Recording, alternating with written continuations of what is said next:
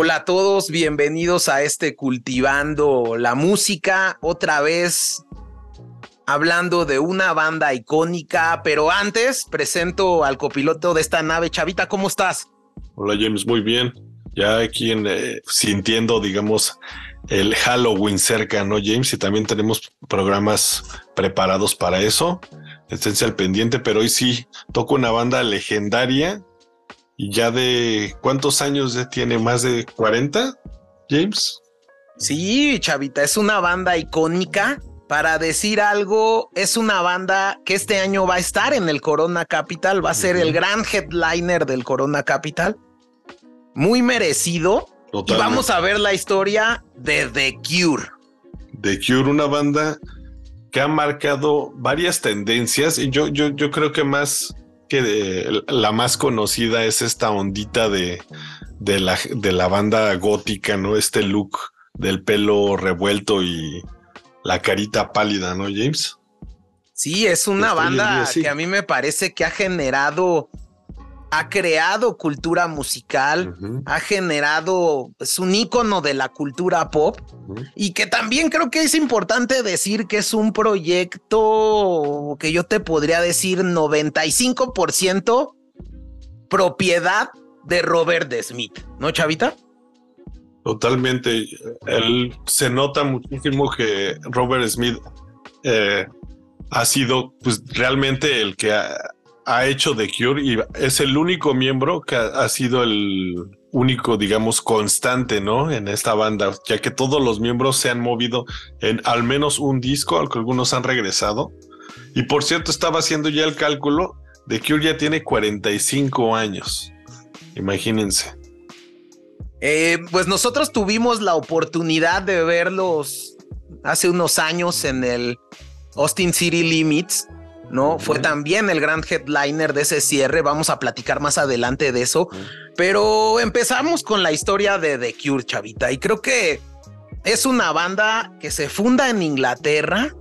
Una banda que no pretendía ser gótica al principio, era una banda que pretendía ser un tipo de punk, pero ya estaba justo en esa transición, en un cambio de ola, ¿no? Musical Sí, y eso es bien importante lo que dices porque The Cure se genera en la época del punk británico, ¿no, Chavita?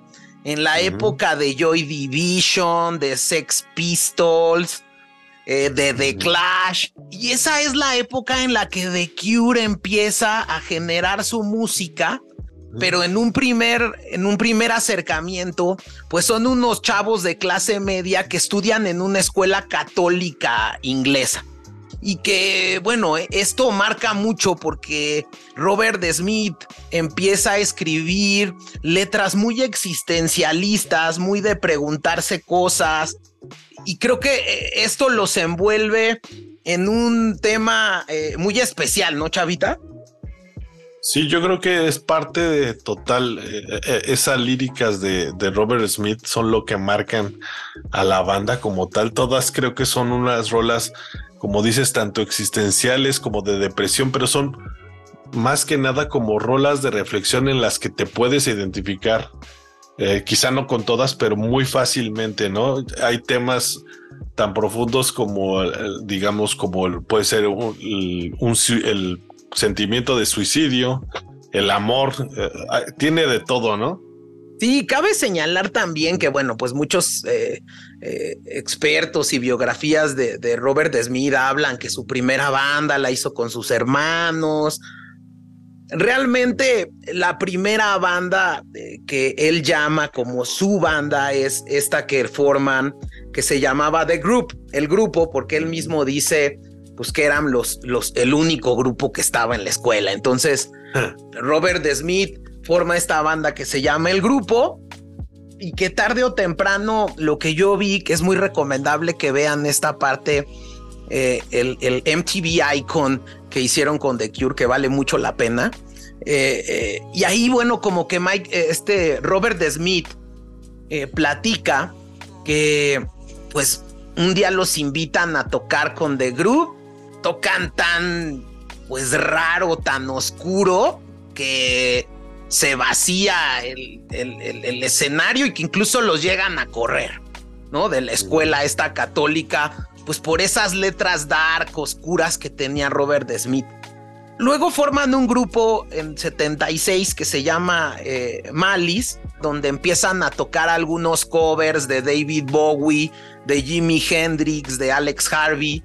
Grandes influencias en Robert Smith, ¿no, Chavita? Sí, totalmente. Y justo dicen que David Bowie formó mucho, o bueno, inspiró mucho los inicios de, la banda, ¿no? Me decías que el Low dicen que tiene mucha influencia en ellos.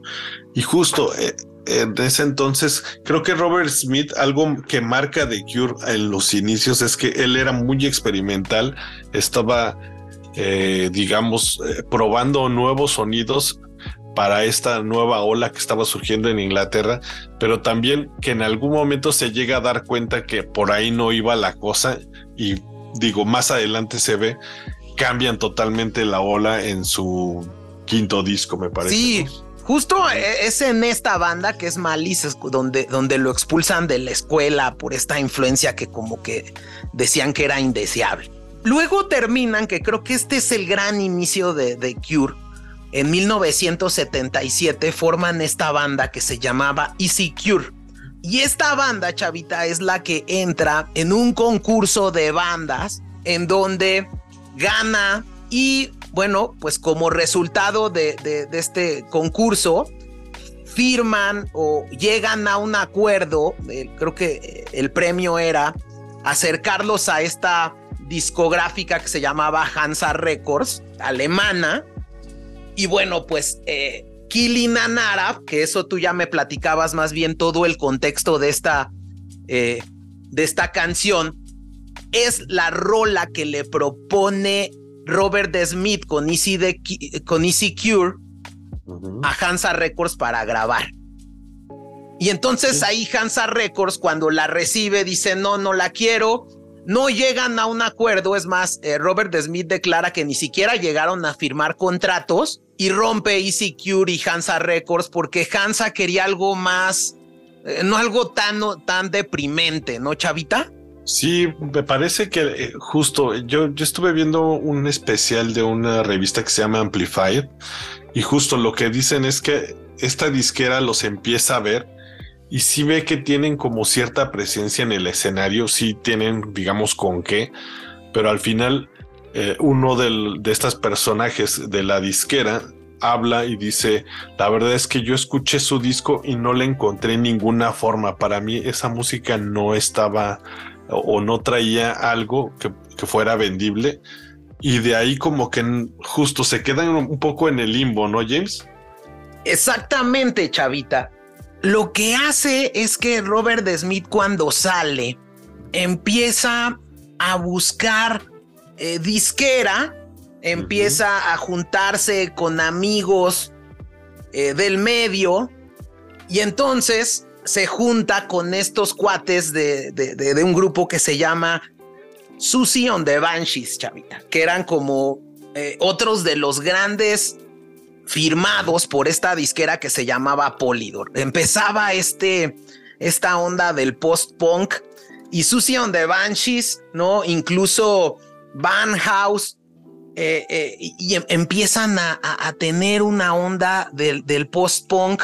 Polydor firma con Susie on the Banshees y eh, Robert Smith empieza a tocar como guitarrista en algunos conciertos de esta banda Susion de Banshees. De hecho, si ustedes se ponen a buscar ahí en YouTube esta banda, ¿no? Eh, eh, dicen que el estilo que agarra posteriormente Robert Smith es el estilo que tenía Susie. Entonces, digamos, esto genera que Chris Parry, alguien que estaba en Polydor, decida, y esto era lo que te decía antes de entrar al cultivando, que no sabía y tú me decías que por eso, eh, al parecer, ya eran muchos grupos post-punk que tenía Polydor y creo que The Cure no les encantó. Lo que hace Chris Parry es que renuncia a Polydor, crea Fiction Records y se lleva a The Cure para producirlos y acuerda con Polydor la distribución y venta de este disco. Y muy inteligente, ¿no? Creo que ahí es lo que decíamos. Fue un visionario, se aventó y pues bueno, ya vimos eh, el resultado, ¿no? Chris Parry, que es el primer productor del primer disco eh, de The Cure, hace este, digamos, eh, disco de una manera muy especial, chavita, porque Chris Parry, la, verdad, al salir de Polydor, pues salía con muchos contactos en la industria disquera o discográfica de Inglaterra y logra poner a The Cure en las Peel Sessions que le llaman de John Peel, que era como el Raúl Velasco de Inglaterra, ¿no, Chavita? Sí, era un programa que se dedicaba a lanzar bandas. No sé si tan poderoso, porque Raúl Velasco yo creo que era el, único y ahí yo, yo creo que la BBC también tenía ahí su, su trabajo y otras redes, pero me imagino que eh, si era parte de, ¿no? Era que ya le empezabas a hacer si salías en ese programa. Y bueno, pues Chris Perry logra poner a The Cure en las Peel Sessions con esta rola de Boys Don't Cry, chavita. Eh, está de hecho en, en, YouTube, véanla, le ponen Peel Sessions 1978 de Cure Boys Don't Cry y les va a salir. Y que por cierto es, yo creo que la rola que más me gusta de su primer disco, la verdad. Y yo creo que podría decir que casi la única. Que sí, chavita, pero Boys Don't Cry sale hasta el segundo disco, ¿no? Eh, realmente el primer sencillo de The Cure, como tú decías, es Boys Don't Cry, pero no está en el primer disco de la banda. Y es ahí lo confuso, ¿no? Como que tienen varias canciones que justo pretendían ser parte del primero y salen en el segundo. De hecho, Boys Don't Cry tiene como su propio lanzamiento como sencillo y sale con otras rolas. Es bastante confuso. Si no te guías con, y por eso lo vamos a hacer, si no te guías por los discos de estudio, te puedes perder con The Cure porque tienen una inmensidad de versiones y de discos de recopilación, ¿no? Sí, está cañón. Yo creo que realmente, y como lo habíamos visto, pues en esta parte, aunque The Cure tiene eh, álbumes en directo, álbumes recopilatorios, EP, sencillos, hasta cajas recopilatorias, bandas sonoras. Creo que es importante para poder conocer la historia de The Cure, abocarnos a los álbumes que son de estudio y algunas cositas más, pero realmente en este punto hay que ver los álbumes de estudio y son los 13 álbumes que graba The Cure y este es el primero que es el Three Imaginary Boys chavita. Este primer álbum, ¿no? Three Imaginary Boys, tiene eh, una historia muy especial, chavita. Porque, pues recuerden, ¿no?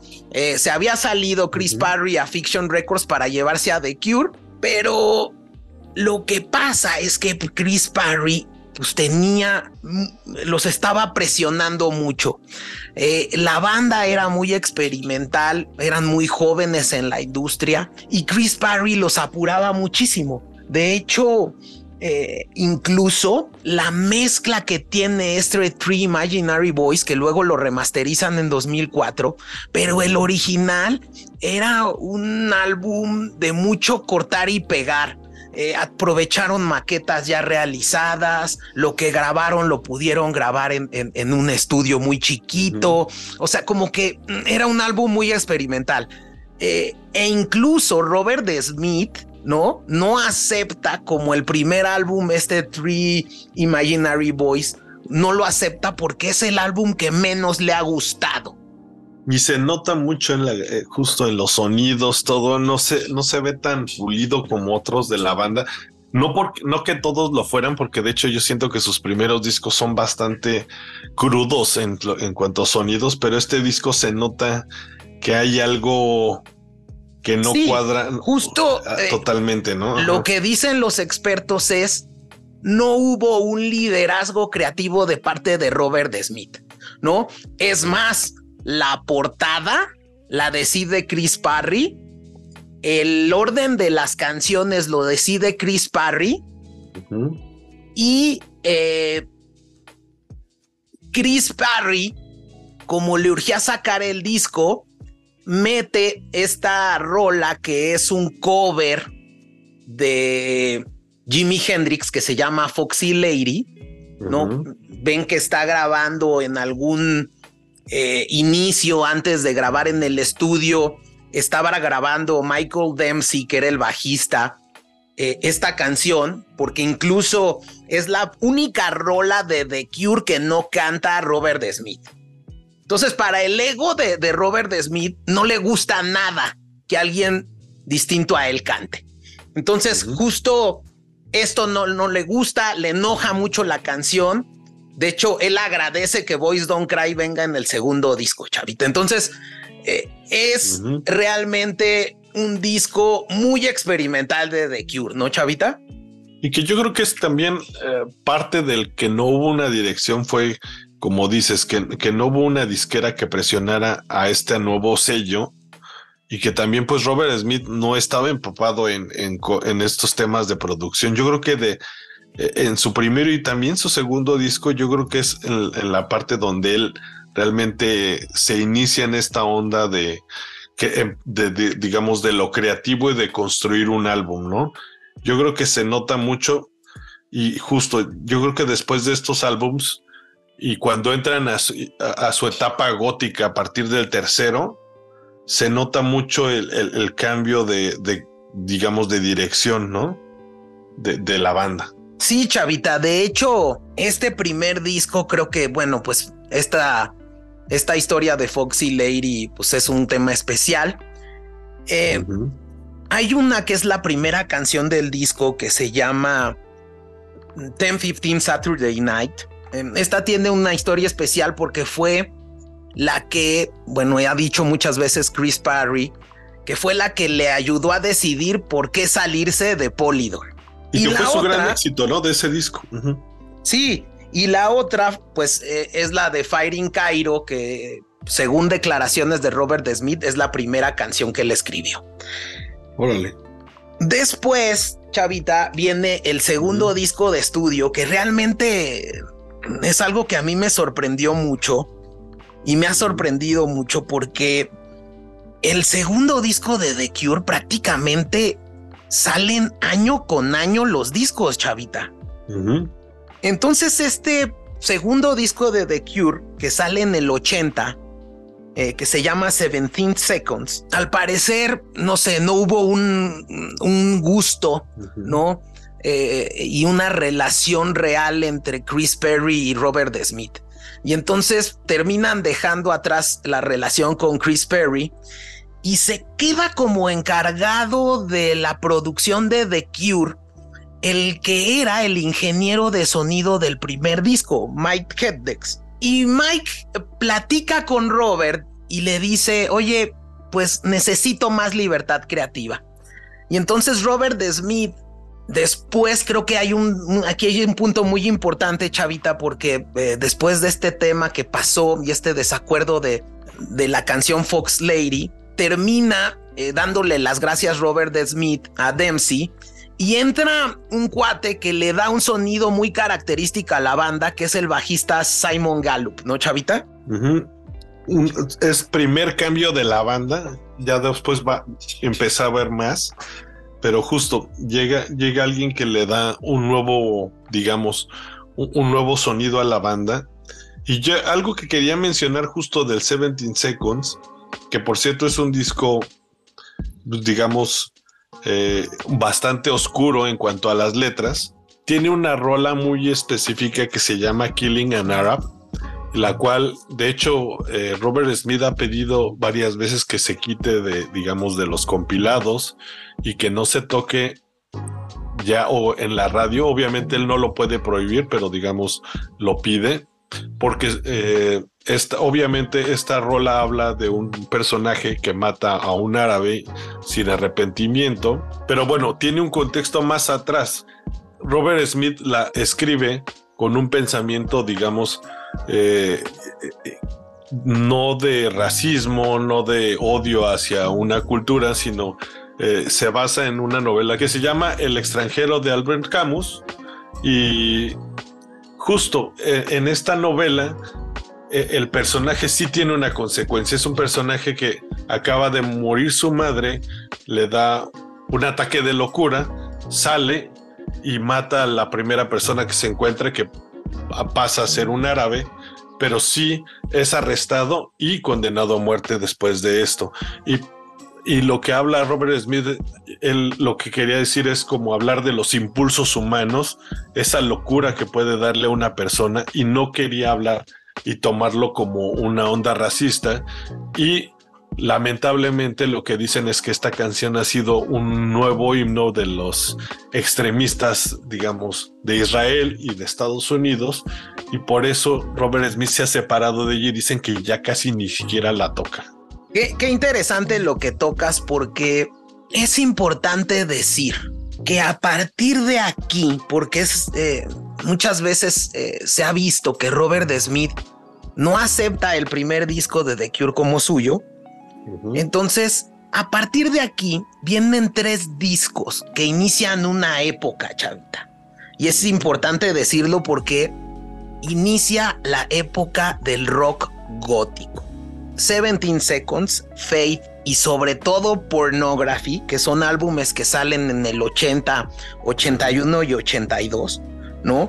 Eh, cabe señalar que tanto 17 Seconds como Fate tienen a, el, eh, a Mike Helges, que era el, el productor. Y justo lo que yo creo que hay que destacar primero es el control creativo que tenían Robert Smith y en el Fate eh, se va volviendo cada vez más oscuro, depresivo, ¿no? Eh, deprimentes las canciones. Eh, esta trilogía del gótico se vuelve demasiado oscura, chavita. Sí, y creo que además de eso también eh, empieza a definir el sonido de The Cure, que yo creo que a partir de aquí nace esta onda atmosférica en su música. Yo creo que algo que marca mucho a esta banda es esta atmósfera de sonidos, como me, decías antes de entrar al aire, digamos. Ellos empiezan a utilizar esta onda de flangers, esta onda de ecos, que empieza a marcar este tipo de música gótica, pero además que se ya se queda con la banda este tipo de sonidos, si bien obviamente han evolucionado y así, yo creo que eh, mucho de The Cure es la atmósfera de su música, además de las líricas. Y, creo que aquí es donde empiezan a definirse, o bueno, definirse Robert Smith musicalmente, ¿no, James? Es correcto, Chavita. Mm, yo creo que el dato que muchos expertos han señalado en varios artículos, eh, sobre todo en Enemy, que es donde dicen que toma Robert Smith influencia de esta trilogía de Berlín que inicia con el álbum de David Bowie que se llama Low. Aquí David eh, Bowie les da mucha influencia a los, a los de Cure. Y en esta creo que otra parte muy importante de The Cure es eh, que en medio de, de esta trilogía gótica, eh, cuando se está grabando el álbum Fate por parte de Robert Smith, muere un, eh, un integrante, el cantante de Joy Division, que era Ian Curtis. Y esto marca mucho a Robert Smith. De hecho, lo ha dicho en muchas eh, entrevistas eh, que esto marcó mucho el tema de, del álbum Fate, Chavita. Órale, eso sí no me la sabía, James. Pero bueno, justo después de ese Pornography dicen que es como el, el disco gótico, ¿no? Claro. ¿A ti te gusta esta etapa de The Cure? Porque la verdad es que sinceramente a mí no tanto, fíjate. No, no, no creo que sean malos, pero yo no tengo como canciones que ame tanto de esta etapa. Fuera de la de Pornography, que justo le da el nombre al disco, no soy tan fan de, del The Cure gótico. ¿Tú? Es que a mí como que se me hace un álbum sumamente deprimente como muy macabro, como muy crudo, ¿no? Muy introspectivo, muy crudo. Realmente generó la época del gótico, ¿no, Chavita? Todo la onda gótica, este tema de que, pues, como él era, el característica, pues que era como darky, ¿no? eh, esta parte la genera aquí, Chavita. Sí, totalmente. Yo creo que esa época de depresión de The Cure se nota muchísimo. Y justo yo creo que si no estás en ese, ¿qué es lo que pasa con mucha de la música? No, si no, si no tienes tú una etapa o algo que te identifique con, simplemente, pues pasa de ser, ¿no? Y yo creo que es algo que, pues hizo, generó un movimiento y de hecho hasta un look, ¿no? Creo que hasta los caifanes este, en su principio tomaban este look gótico, pero sí creo que si no estás en esa onda, probablemente no te llegue ese tipo de música. Sí, y, bueno, pues creo que tenía muchos ecos como muy exagerados. y escuchas esta, esta rola de A Forest del 17 Seconds, no ah, sé. esa también es buena, sí, esa también me gusta, tengo que decirlo.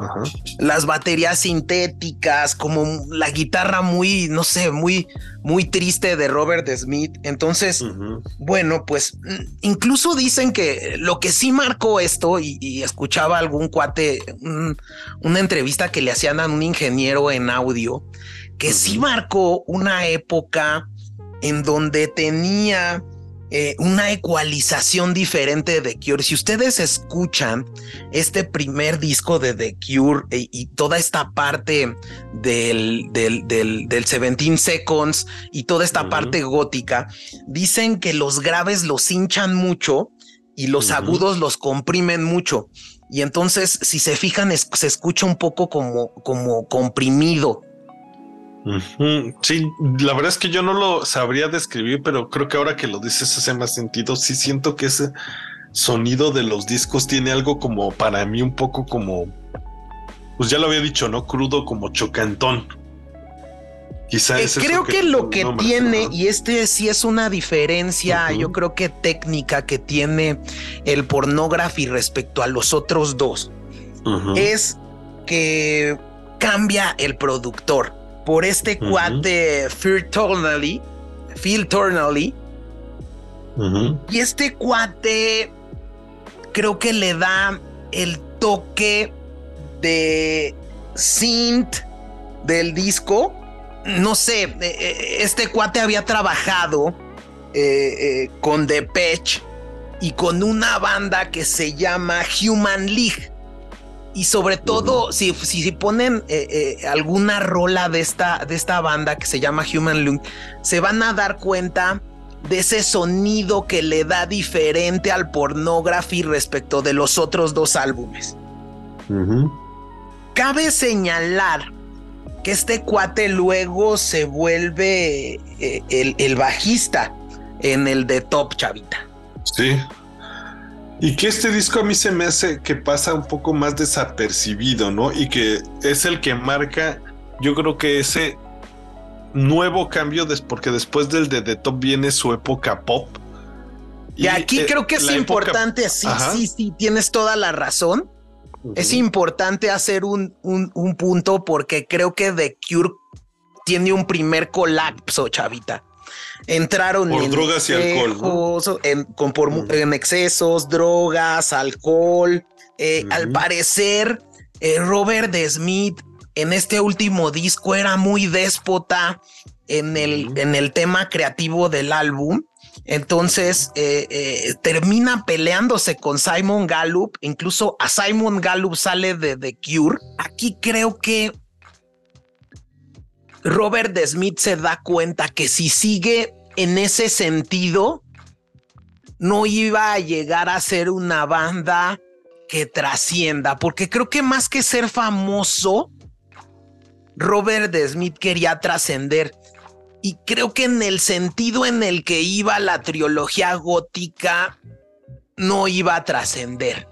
Porque... Estaba encasillando mucho, ¿no? Exacto. De hecho, Robert Smith ha hablado en entrevistas que a él le, parecía que ya la generación de esta trilogía lo estaba excluyendo incluso de la sociedad, lo veían oscuro. Imagínense qué pasaba en los 70 cuando alguien pues rompía este esquema, ¿no, Chavita? Eh, creo que eh, Robert Smith eh, le pasa eso, él se siente como que pues a lo mejor me pasé de lanza, ¿no? Este, no sé, eh, eh, empieza a tener algo más introspectivo y decide darle un giro de 180 grados para ir un poco conforme ahí va la industria musical de Gran Bretaña, chavita. y, yo siento que el de Top se, justo se pasó un poquito de experimental. Por eso es que después de eso le, piden cambiar un poco la disquera, eh, su música, como dices. Pero sí, yo creo que fue, fue ese sentir encasillarse el, cambiar tan fuertemente su música en, su siguiente disco, ¿no? En The Top, porque si puedes escuchar este disco y es un The Cure, y yo creo que es el disco más eh, diferente en mi, punto de vista en cuanto a música y, y, cómo lleva los temas, ¿no? Hasta más movido. De hecho, de hecho tienes toda la razón, chavita. También recuerden que lo que pasaba es que, pues Fiction Records era solo de Cure. Y lo que incluso decían es que Fiction Records no ganaba lana, chavita, no ganaba dinero. Entonces, eh, de hecho, este, esta gran cantidad, eh, como que te puedes dar cuenta de ello por la gran cantidad de recopilaciones, de greatest hits, de grandes éxitos que sacaba la banda para generar dinero, porque antes pues, no era tanto el dinero que venía de los conciertos, sino de los discos, de la venta de discos. Entonces, como Fiction Records dependía de Polydor todavía, pues realmente como que, híjole, no estaba generando dinero ni Fiction Records ni Robert Smith. Entonces, esa es la razón por la que deciden cambiar en este de top eh, eh, e incluso eh, para probar, sacan, de hecho, Let's Go to Bed, ¿no? Como para estar dándole, no sé, como a ver qué pasa, ¿no? y empieza a ver y, de hecho lo ha declarado Robert de Smith que eh, se puso a hacer videos tontos para atraer nuevos fanáticos, chavita. Sí, empieza esta nueva etapa en la que, digamos, llega su onda complaciente y que lo empieza a orillar a, ese, pues digamos, hola pop, ¿no? Pop dark, dark, digámoslo así, porque es un, pop gótico, ¿no? Muy de Cure, pero pues eh, ahí es lo que llega y llega de Head on the Door, ¿no, James? Que es como donde inicia su etapa pop y que yo creo que es la etapa que a mí me gusta más de The Cure. Sinceramente, eh, estos cuatro discos que vienen después de The Top para mí son los mejores y las canciones que más amo de The Cure vienen de estos discos, ¿no? Sí, yo creo que, bueno, primero era ese tema de que eh, incluso eh, digamos, eh, empieza ya este cambio radical de la banda. De, de, hecho, hay una frase muy famosa que dice en esta época Robert Smith, que es icónica, que dice de Cure soy yo, ¿no? Este, eh, al parecer, este tema de que generan videos muy tontos, que lo ha expresado Robert Smith, ¿no? dice que incluso eh, la mayoría de los medios alrededor del mundo descubrió a The Cure por esos videos tontos, ¿no? Eh, es donde pega en los Estados Unidos. No le exacto, no le gusta, ¿no? Este, eh, no le gusta lo que estaba haciendo, es lo real, lo ha reconocido. Este, incluso eh, por ahí veía que el, que hizo los videos era un cuate de nombre Tim Pop, que es el, que lo dirige. Y, bueno, pues eh, realmente eh, también combinan, y por eso dicen que no tiene estructura este disco, porque combinan esta parte depresiva con algunas rolas muy contentas, muy felices, con, con menos lírica, ¿no? Pero con más sintetizadores, cajas de ritmos, ¿no? Letras más banales, chavita. Entonces, eh, bueno, pues algunas partes del gótico piensan que este fue el final de The Cure.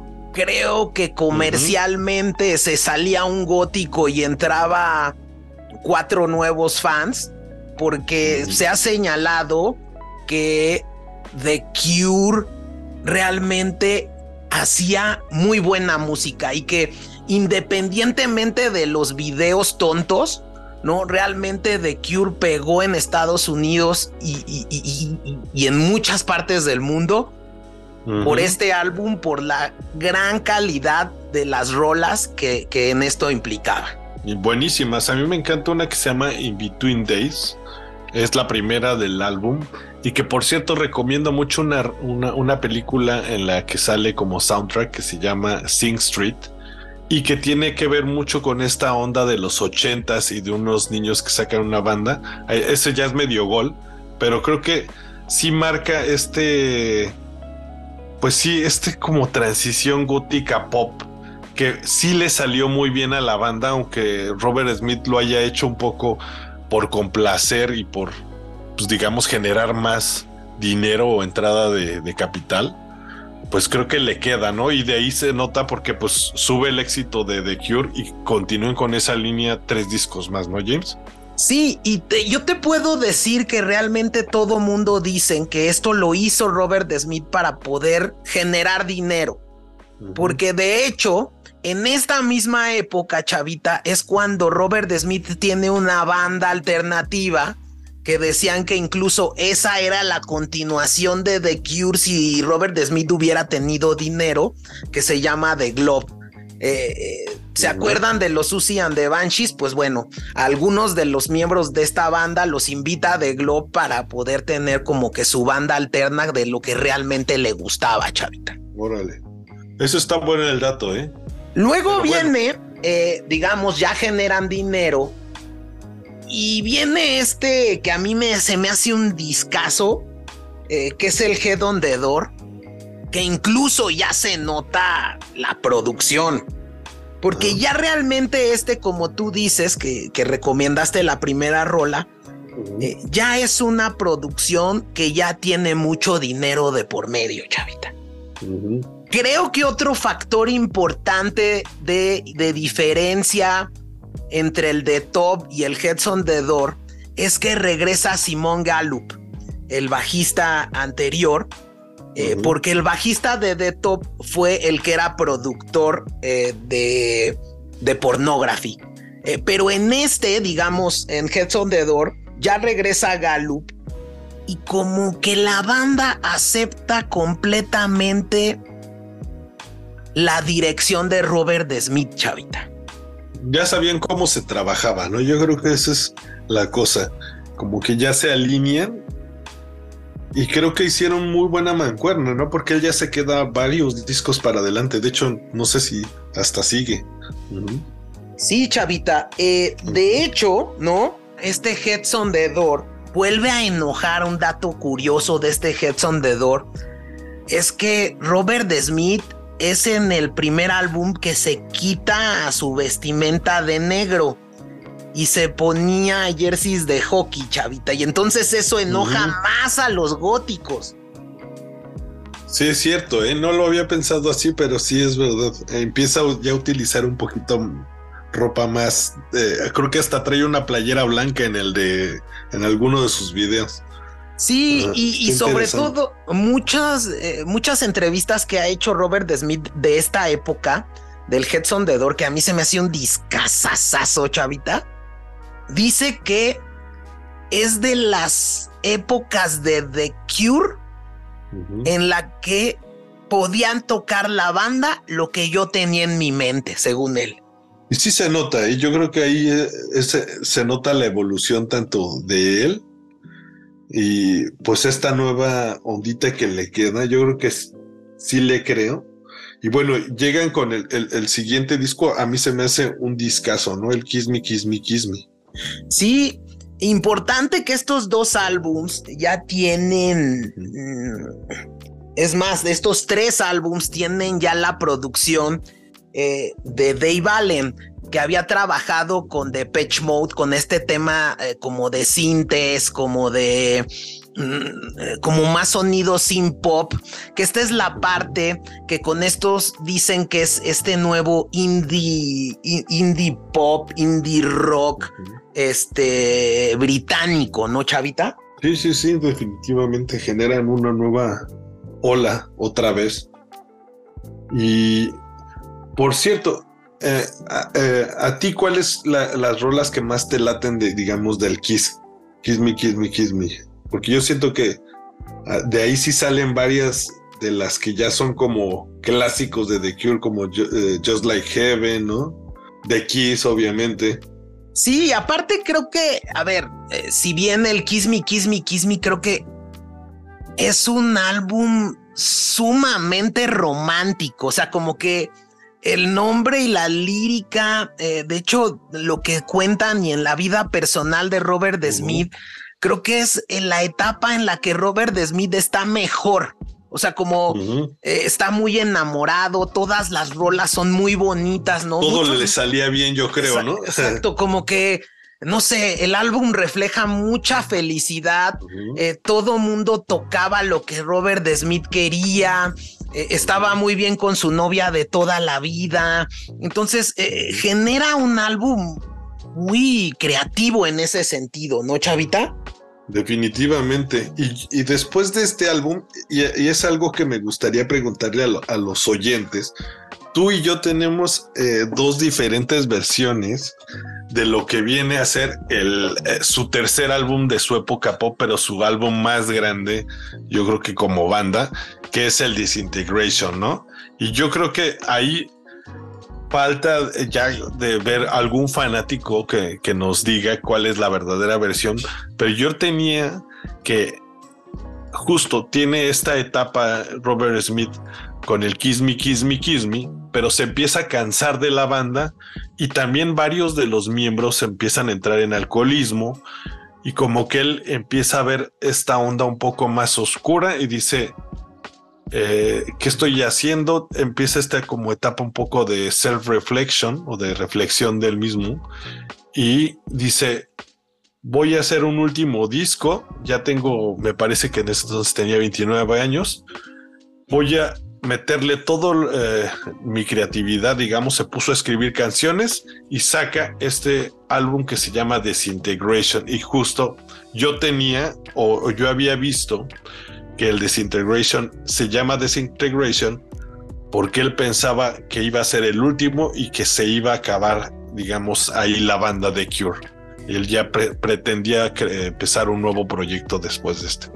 Pero James, tú tienes otra versión, ¿no? Sí, a ver, eh, eh, no es tan diferente a la tuya, ¿no? Eh, nada más para cerrar la etapa feliz de The Cure, les recomiendo mucho Just Like Heaven, que es un rolón, ¿no? Este... Mm, es una rola que te hace sentir muy feliz. Un himno, ¿no? De, es un himno. Eh, en otra cuestión de esta etapa, que la primera vez que vienen a Latinoamérica, porque tenemos eh, muchos seguidores de Latinoamérica, va a Argentina en 1987 y cuentan que fue eh, un concierto que hasta fogatas hubo, chavita. Órale. Pero Argentina andaba con esas ondas, digo, yo sé que es separado, pero Soda Stereo también traía esas onditas de Mm, ahí hay un toquecito de The Cure, ¿no? Con los sí, totalmente, coros y eso. Totalmente. Pero bueno, pero aquí creo que pasa algo interesante, ¿no, Chavita? Este, tienes razón, si empieza eh, la, banda con muchos problemas de alcohol. Eh, incluso aquí se va uno de los miembros, eh, Lawrence Tolhurst. de hecho, incluso este cuate ya traía un tema muy fuerte, chavita, porque eh, primero empezó siendo baterista de The Cure, luego entró en drogas, ¿no? Y lo cambiaron en The Top a tocar los teclados. Eh, pero luego ya en Heads on the Floor le tuvieron incluso que poner a un tecladista porque ya no tocaba nada, no aportaba nada y llegaba borracho a los ensayos, ¿no? Y bueno, pues Robert Smith incluso es muy famoso, ¿no? Porque es cuando eh, Robert Smith incluso publica eh, pues el despido que hace de este integrante de The Cure. Pero tienes razón. Y que le dieron chance. Sí, sí, o sea, le dieron mucha chance.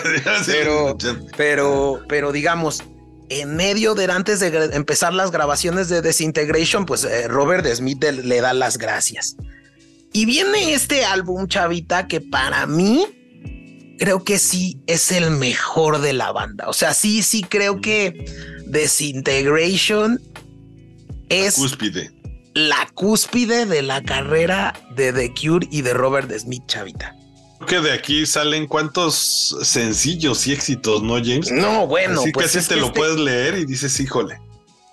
Sí, digo, la verdad es que eh, muchos de los expertos, y digo, nosotros no somos para nada expertos, pero eh, yo leía eh, en algún blog de guitarristas, chavita, que es un álbum de una maestría icónica en el uso de delays, de chorus, de reverbs, de ecos, ¿no? De la misma voz de Robert Smith. Es impresionante el uso de los ecos. Eh, Tienen muy adornado, pero muy bien hecho, digamos, su música, ¿no? Es como toman este.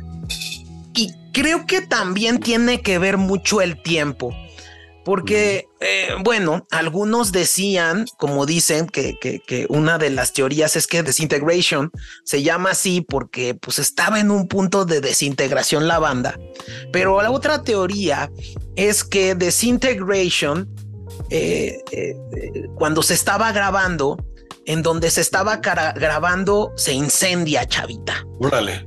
Y, y Dave Allen, que era el productor, no les dijo a los de Cure que tenía eh, pues toda, eh, todo el trabajo realizado, lo tenía el guardado, lo había guardado y tenía un backup. Y entonces eso permite a la disquera que les dé, pues después de este percance, que les dé más tiempo para grabar. Y entonces es cuando dicen que se mete en una segunda revisión Robert Smith de todo el disco y es lo que hace que sea tan bien creado en materia de sonido, chavita. O sea, le dé tiempo de pulirlo y de repensarlo, que eso está muy interesante. ¿eh? Y por cierto, bueno. Y, creo, que, creo que lo que considero muy interesante aquí, porque es un álbum tan fregón, tan bueno, que creo que sí vale la pena entrar a este álbum, chavita este episodio, después de un análisis y una discusión con Chavita, acordamos que quede en un especial de Desintegration del Cultivando. Muchas gracias. Y bueno, se, se acaba el Desintegration y siguen con la racha, ¿no? Siguen con, con el álbum que se llama The Wish, nada más, ¿verdad? Sí, Wish. Es Wish. Y es, también un discazo, ¿no? Es un discazo. A mí de esta, de esta, eh, me encanta Friday I'm Love. Yo creo que es como su más conocida y se me hace también increíble. Y es muy simpático porque yo cuando empecé a conocer a The Cube, me sorprendió, digamos, lo melosa que podría ser una canción eh, cantada por eh, esta banda que tenía un, pues una, una onda muy darky, ¿no? Yo, yo no asociaba esa imagen con ese tipo de música. Sí, y aquí es donde Robert Smith incluso ya es la época en la que hacen el MTV Unplugged, que a mí me gusta mucho porque tocan con instrumentos de juguete, es algo fuera, fuera de la realidad, chavita. Y eh, increíble, ¿no? Esos los noventas los marcaron esos unplug de, de varios y también los dos miles, ¿no? Pero era muy bueno, ¿no? Eso, eso, de MTV, perdón. Sí, los MTV Unplug que debemos dedicarle un, un cultivando a los unplugs, chavita. Alguien debería de sacar unos nuevos unplug más bien. Y, que yo creo que el Wish le da la temporalidad al sonido de The Cure, chavita. Esta Friday I'm Love me parece extraordinaria, chavita. Sí, y, tiene ya todas estas letras, o bueno, al menos Wish, yo creo que es uno de sus discos más optimistas, ¿no? Hablando en cuanto a temas que se, que se hablan, si bien también son reflexivos, yo creo que es el que menos, eh, pues, vibras tristes tiene, ¿no? Yo creo que aquí trae un cambio un poquito en cuanto a sus temáticas de Cure. Sí, chavita, y que yo creo que incluso, eh, no sé, yo creo que Robert Smith eh, viajó más porque incluso en la canción Friday I'm Love sale un sombrero de charro mexicano, chavita. Ah, y me decías, ¿no? Que también meten ellos en alguna, no sé si en ese disco o, en, el, en otro que metían hasta trompetas, ¿no? Es en el siguiente disco, ah, pero eh, en este disco creo que tiene en particular algo, chavita, y es su primera visita a México. Y para sorpresa de muchos, eh, no vienen a la Ciudad de México, sino visitan Monterrey. Eh, fue ahí en el volcán de los Tigres en junio del 92. Eh, de hecho, fue gran noticia que de los 25 mil asistentes, 9 mil habían volado a la ciudad de Monterrey de la Ciudad de México, chavita. Órale, pues fue como el, evento de turismo, ¿no? Sí, un tanto, la verdad, eh, un concierto que duró dos horas y media, ¿no? Eh, incluso Robert Smith ha declarado que fue tonto solo tocar en Monterrey y, que debieron haber eh, ido a la Ciudad de México, ¿no, Chavita? Sí, pues yo creo que ahí fue, digo, no lo sé, pero yo supongo que fue por por practicidad y cercanía con los Estados Unidos y que no pensaron tener tanta relevancia en México, ¿no? Yo creo que, pues, eh, al no conocer el mercado, pues han de haber dicho, pues igual y no vale la pena, vámonos a la más cercana, ¿no? Sí, y esta gira del 92, por eso algunas declaraciones que ha hecho Robert Smith es que siempre que salen de gira terminan bronqueados los de Cure. Acaba eh, un poco mal porque Toldhurst, eh, Lauren Toldhurst, demanda a Robert Smith por el nombre, chavita, y a Fiction Records por, por, por, por el pago de derechos de autor. Eh, juicio que inició en 1992 y culmina hasta 1994 y le da la razón a Robert Smith. Eh, pero bueno, pues eh, aquí salen dos integrantes de la banda y como dato muy interesante, eh, The Cure publica en una revista, en la revista llamada Melody Maker, eh, pues como que el, la vacante que había en la banda, ¿no? De manera anónima publica, eh, banda muy famosa necesita baterista, no metaleros. Y bueno, pues aquí es cuando decide llegar a la banda el actual baterista de The Cure, que es Jason Cooper. Con Jason Cooper firman este disco que se llama Wild Mood Swings, chavita. Y que a partir de aquí yo creo que también habría que remarcar que ya cambia la etapa de The Cure, ¿no? Yo creo que ya aquí se acaba como esa onda, eh, digamos, popera y vuelven a entrar un poquito más, si bien mantienen un tono más comercial, ya empiezan a volverle a meter otro tipo de ondas, ¿no? Y yo creo que también lo marca mucho, como dices, el, cambio de baterista. A mí se me hizo como, como que ya empiezan a irse hacia lo alternativo, otro tipo de sonidillos, ¿no? Como que aquí empieza a tener sonidos exóticos, chavita. Eh, te platicaba antes de entrar eh, al aire que canciones como 13, ¿no? Eh, cambia, algunos expertos dicen que eh, aquí fue cuando The Cure cambió los murciélagos por trompetas mexicanas.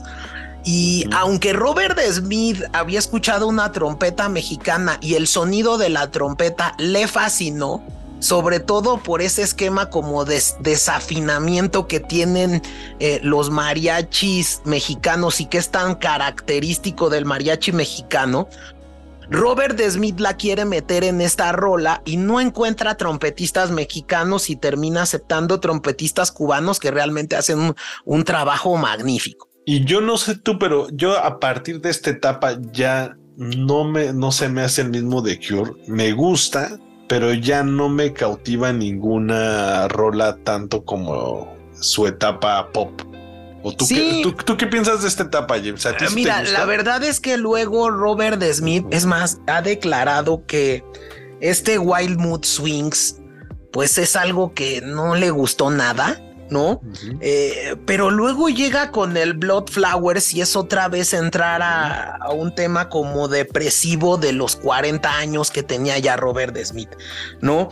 Como que regresa a sus bases, ¿no? Eh, y aquí creo que lo más importante a destacar es que aquí un cuate que se llama Nick Wingham agarra y genera una trilogía en donde The Cure eh, es un DVD eh, de, de, un concierto de The Cure en Berlín, donde The Cure tocaba el pornography, el, el Disintegration y el Blood Flowers. Y entonces como que eh, se hace muy darky, digamos, eh, eh, y esta, precisamente esta gira, es la que trae a México, a The Cure, a la Ciudad de México, Chavita, en 2004. Digamos, el trilogy que era estos discos que te digo, Pornography. Ah, claro, claro, sí. Y, que justo yo quería nombrar ahí. Disintegration y Blood Flowers. Eso es lo que también quería yo nombrar, eh, hablando de cómo yo conocía The Cure. En 2001 no es un disco de estudio, pero se llama The Greatest Hits y que justo trae las compilaciones de, los discos que tú nombras. Y a mí me gustó mucho The Cure con una... tienen dos rolas que sí son originales, aparte de, digamos, eh, de, de los éxitos. Y hay una que se llama Cut Here y fue la rola que me introdujo a The Cure a mí. Y creo que es, es, uno, es un disco que vale la pena si quieres empezar a conocer a The Cure.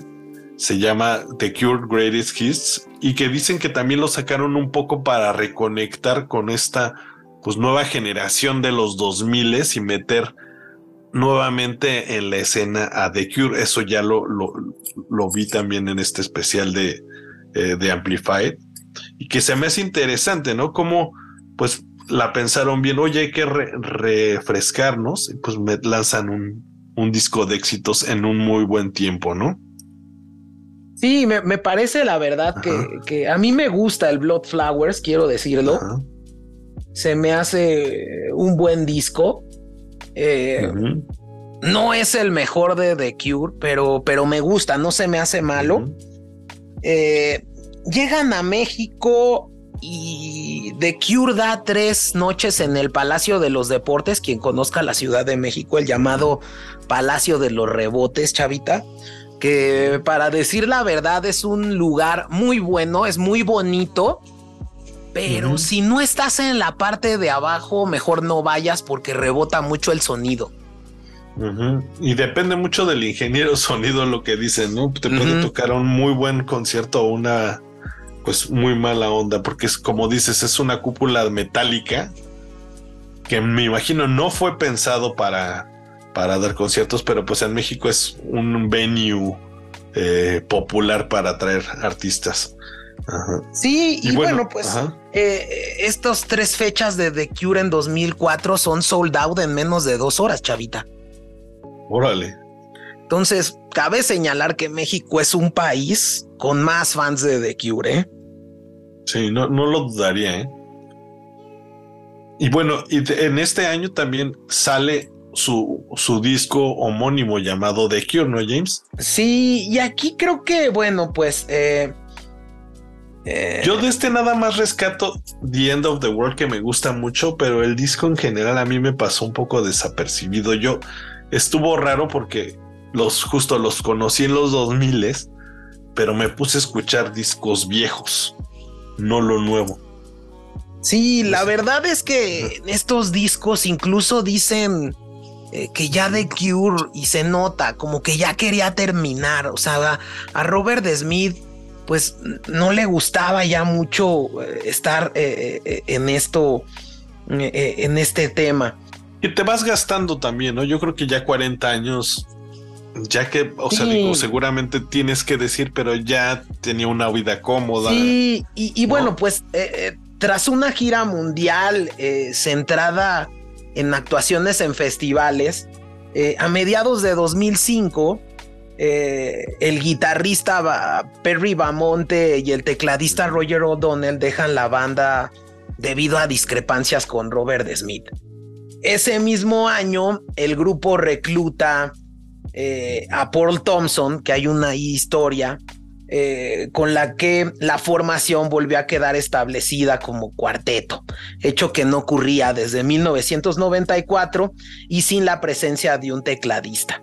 Eh, luego, em, ya por último, la banda saca este último disco de estudio, que es el, el 40 Team Dream, que se previó inicialmente que saliera en 2006, en noviembre, pero finalmente lo lanzan hasta octubre de 2008, ¿no?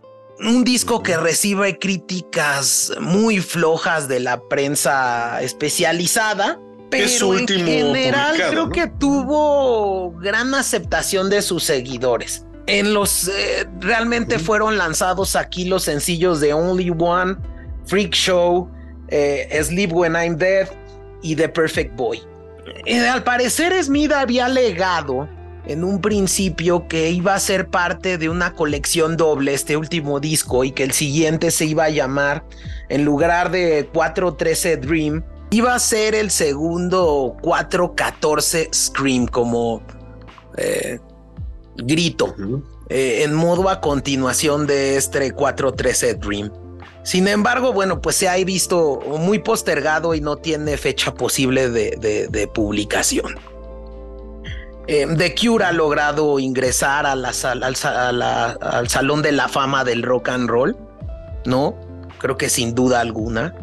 Eh, ha ganado un sinnúmero de premios, Chavita, por demás decirlo que eh, bueno, pues sin duda alguna, incluso las líricas, es un, era un cuate muy estudiado, como dices, leía a Albert Camus, a Sartre, a Kafka, eh, tenía una influencia eh, de Jimi Hendrix, de David Bowie, de Lizzie, de los Beatles, ¿no? Y bueno, pues ha dejado como legado grandes artistas de la escena indie, como Interpol, The Essence, como The Rapture. Eh, en México yo podría decir a los caifanes, eh, Lucibel, Soda Stereo, los propios héroes del silencio. Eh, híjole, ha generado un sinnúmero, ¿no, Chavita? Sí, totalmente es una fuerte influencia en muchas bandas, justo tanto latinoamericanas como gringas y de todo el mundo. Yo creo que la música de los ochentas sí la marcó mucho esta banda de The Cure. Obviamente hay muchas otras, pero estos sonidos de, digamos, de los delays, los coros, hoy en día todavía hay bandas indies que los siguen utilizando y que, pues bueno, llegaron para quedarse este tipo de atmósferas, ¿no? Eh, estos sonidos yo creo que de atmósfera de onda oscura sí los marcó mucho de Cure. Sí, y, artistas tan variados como Air, Interpol, Ton Morello, Linkin Park, Fred Durst, Placebo, Kirk Placebo, yo creo que también, ah, yo siempre lo, he relacionado un poco, aunque no suena tanto su música, pero a mí siempre me ha sonado que tiene algo de The Cure. Sí, es más, Brandon Flowers de The Killers, ¿no? Eh, Green Day lo ha declarado abiertamente que el la primera vez que empezaron a tocar, tocaron The Boys Don't Cry. John Fruciante y Flea, del cual tenemos un cultivando los Red Hot Chili Peppers, ¿no? Aceptan y han aceptado que muchos eh, eh, expertos en música y críticos nunca vieron que eh, la música del disco Californication tiene influencia de The Cure, sobre todo en los discos 17 Seconds y Fade, ¿no? Eh, la propia imagen de Robert Smith es un icono, chavita, que genera el gótico, ¿no? Justo me decías, ¿no? Que, que, hasta en South Park ha salido ya. sí, claro. Eh, los fans de The Cure son un culto, ¿no? Ustedes cuando vayan a un concierto de The Cure van a ver a toda la gente vestida de negro. Eh, realmente lo que hizo Robert Smith es impresionante, ¿no? De hecho, en algún momento tuvo un, Cure, un Curiosa Tour Festival en 2004, donde imagínense, eh, esta banda era el headliner, pero participaban Muse de Rapture e Interpol. Eh, Buenísima haber estado, ¿eh? Sí, sí, sí. Bueno, pues para decirlo, estos de Cure tienen estos 13 álbums eh, de estudio, 6 en vivo, 9 recopilatorios, 10 EPs, 46 sencillos, 43 videos musicales, 4 soundtracks y, demás.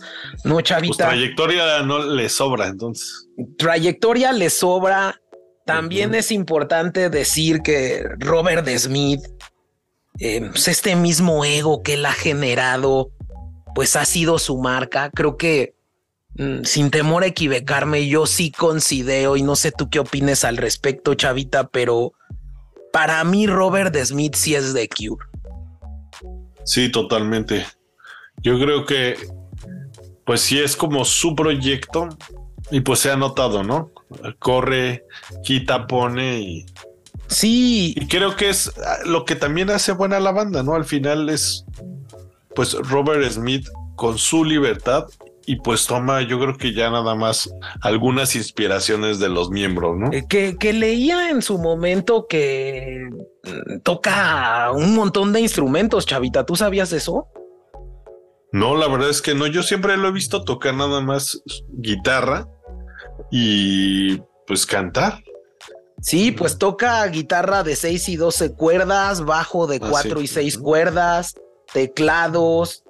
Eh, incluso yo leía que tocaba eh, la flauta de doble pico, la armónica y el cello, chavita.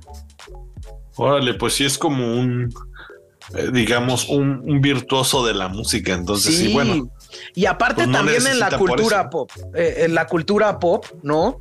Eh, sin, sin, duda alguna, El Cuervo, ¿no? El cómic del Cuervo realmente eh, utiliza la, la, imagen icónica de, Robert Smith. Morfeo, el personaje principal de la serie de cómics de Sandman, ¿no?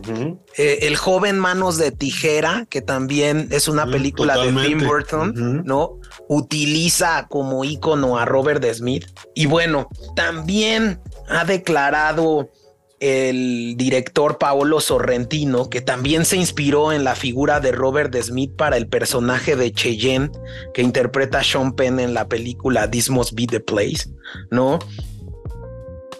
No sé, chavita, pues eh, para concluir, a mí me, me, me parece que sin duda alguna es una historia de una banda que es icónica, que marcó la industria musical y que realmente Robert Smith es un antisistema, chavita. Es un cuate que ha incluso dicho que eh, le han ahí eh, tratado los ingleses de dar algún título nobiliario como Sir, pero dice él que cuando en ese momento a él le digan, él prefiere cortarse las manos, chavita. Incluso ha hablado y le ha llamado eh, estúpidos a los reyes de Inglaterra. Y, bueno, pues es un antisistema y está en contra de la monarquía inglesa, chavita. y que ya tiene la talla para hacer ese tipo de, digamos, tener ese tipo de rebeliones, ¿no? No, cualquier persona se, se lanza a dar este tipo de declaraciones. Y, a mí algo que se me hace muy curioso es justo Robert Smith como tal, el nombre, pues Smith es uno, es como el Pérez de México, Robert, pues, Roberto igualmente es un nombre tan común, pero tanto ha marcado este personaje que él es Robert, ¿sabes? Él es Robert Smith. Si tú, si tú escuchas Robert Smith, piensas en él, más que en, un, en que sea un hombre común, ¿no? Sí, digo, y la verdad es, es, es, es interesantísimo eh, todo lo que genera alrededor Robert Smith. Eh, a mí me gustaría también decir, tú que te gusta mucho el tema de las guitarras, Chavita. Y bueno, pues Robert Smith ha pasado por todas las guitarras, o sea, ha tocado ah, sí, totalmente. Fender, la Jazz Master que inició en los 80, luego, luego tocó con Telecaster que es del 83 y luego. Con Guild también ha tocado. de hecho, una Guild, la de Just Like Heaven, la toca con una de 12 cuerdas Guild. Ha tocado Gibson, la, la SG, ¿no? Eh, luego Gretsch, ¿no? También eh, eh, tocaba una que era la Tennessee Rose, ¿no? Y ya luego, a partir de los 2000, empezó con la Silver Falcon. Y bueno, pues realmente otra que es eh, hoy en día es Skecter, que es como una, una firma eh, que desarrolló un par de modelos eh, inspirado en su banda llamado Skecter Ultra Cure. ah, esa sí no te la manejo, ¿eh? Sí. Pues está interesante. Entonces, bueno, pues ustedes van a poder darse cuenta y esta es la guitarra que Robert Smith está sacando actualmente en sus presentaciones, Chavita. Súper interesante, ¿no? Y creo que valió la pena retomar esta banda. Sí, es una banda que valía la pena y que yo le recomiendo a todos los oyentes. Es de esas pocas bandas, o bueno, así como Paul McCartney, que se te puede ir mañana el artista, eh, Dios no lo quiera. Y yo creo que si tienen la oportunidad de ver un icono, pues antes de que pase, ¿no? O que se decida retirar, porque ya tiene como 65 años Robert Smith. Y yo les quiero decir que, a ver, el Corona Capital vale la pena por esta banda, sin duda alguna. Nosotros tuvimos la oportunidad de ver a The Cure como headliner del Austin City Limit Chavita y creo que fue memorable totalmente. Memorable. O sea, algo que van a ver es el control que tiene Robert Smith del escenario, cómo realmente parece que están escuchando el disco cuando toca Pictures of You, ¿no, Chavita? Sí, la verdad es que ellos, yo creo que algo que respetan mucho sí es, eh, si bien no hacerlo totalmente fiel al, al álbum, sí se llevan en una línea y es algo que yo aprecio mucho, no me gusta cuando se salen demasiado de, eh, digamos, de la canción que pues algunas bandas lo hacen pero yo creo que The Cure, eh, tanto es un showman, obviamente Robert Smith trae toda la presencia, pero sí los músicos se nota musicalmente trae todo. De hecho, los tuve la oportunidad de verlos a ver aquí en Frankfurt. Y sí, creo que 100% recomendado, dejémoslo así. Y pues más si es la primera vez que se acercan a The Cure, pues tienen ahí en caso de que no les gustara, no lo creo, pues se pueden ir a, otra, a otro escenario, ¿no, James? Sí, y yo creo que en algún momento eh, platicaba con, eh, antes de, grabar este cultivando con, con Jams, que les recomendamos el episodio que tuvimos eh, del Oktoberfest con él. Es un gran músico, tiene una banda increíble que ya pondremos y lo entrevistaremos, pero él me decía algo que es realista y que luego vi en una declaración de Fear Dust, este es el, vocalista de Limbiskit, y decía eh, que son eh, muy hipnóticos, muy románticos, y aunque tocan sencillo, con la sencillez que tocan pueden hacer una obra de arte, chavita. Y creo que eh, eso y decir que The Cure es para mí el principal significado de cómo hacer bien una rola feliz y cómo hacer bien una rola triste. Eh, con esto yo concluiría. Y además de darte esa responsabilidad, chavita, te, les recomendaría yo, también por ahí tuvieron un MTV Icon, que es muy bueno porque quien conduce este programa, se los recomiendo, está en YouTube, es Marilyn Manson, que es un fanático de The Cure, ¿no? Y bueno, pues para que se den una idea, Razorlight, Deftones, Blink 182 y AFI tocan, y les voy a dar eh, en desorden, pero tocan Boys Don't Cry, tocan A Letter to Elise, tocan Just Like Heaven y tocan If Only Tonight We Could Sleep. Pues Chavita. Le sobran tributos, ¿no? Le sobran tributos y te doy la responsabilidad de cerrar este cultivando con alguna rola de The Cure, Chavita. No, pues yo totalmente voy a recomendar igualmente eh, para salirme de línea, porque obviamente todos ya conocen el Disintegration, etcétera. Justo esta rola que nombré hace rato se llama Caught Here. Eh, viene en su disco de grandes éxitos y se lo pueden echar, pues, denle su escuchada antes de irlos a ver o simplemente por puro gusto. Y esta rola me gusta mucho tanto musicalmente porque siento que trae una propuesta ya dos milera de The Cure, pero también porque sus líricas eh, evocan un poco a esa persona que dejaste de ver un amigo y que con el que ya no conectas y tuviste como una riña e intentas como reconectar una relación. Vale, vale la pena la rola, échensela. Cut Here de The Cure. Y cada quien tendrá alguna canción que dedicarle de The Cure a alguien y creo que eso es bien importante. Totalmente. Muchas gracias. Vámonos con el cultivando.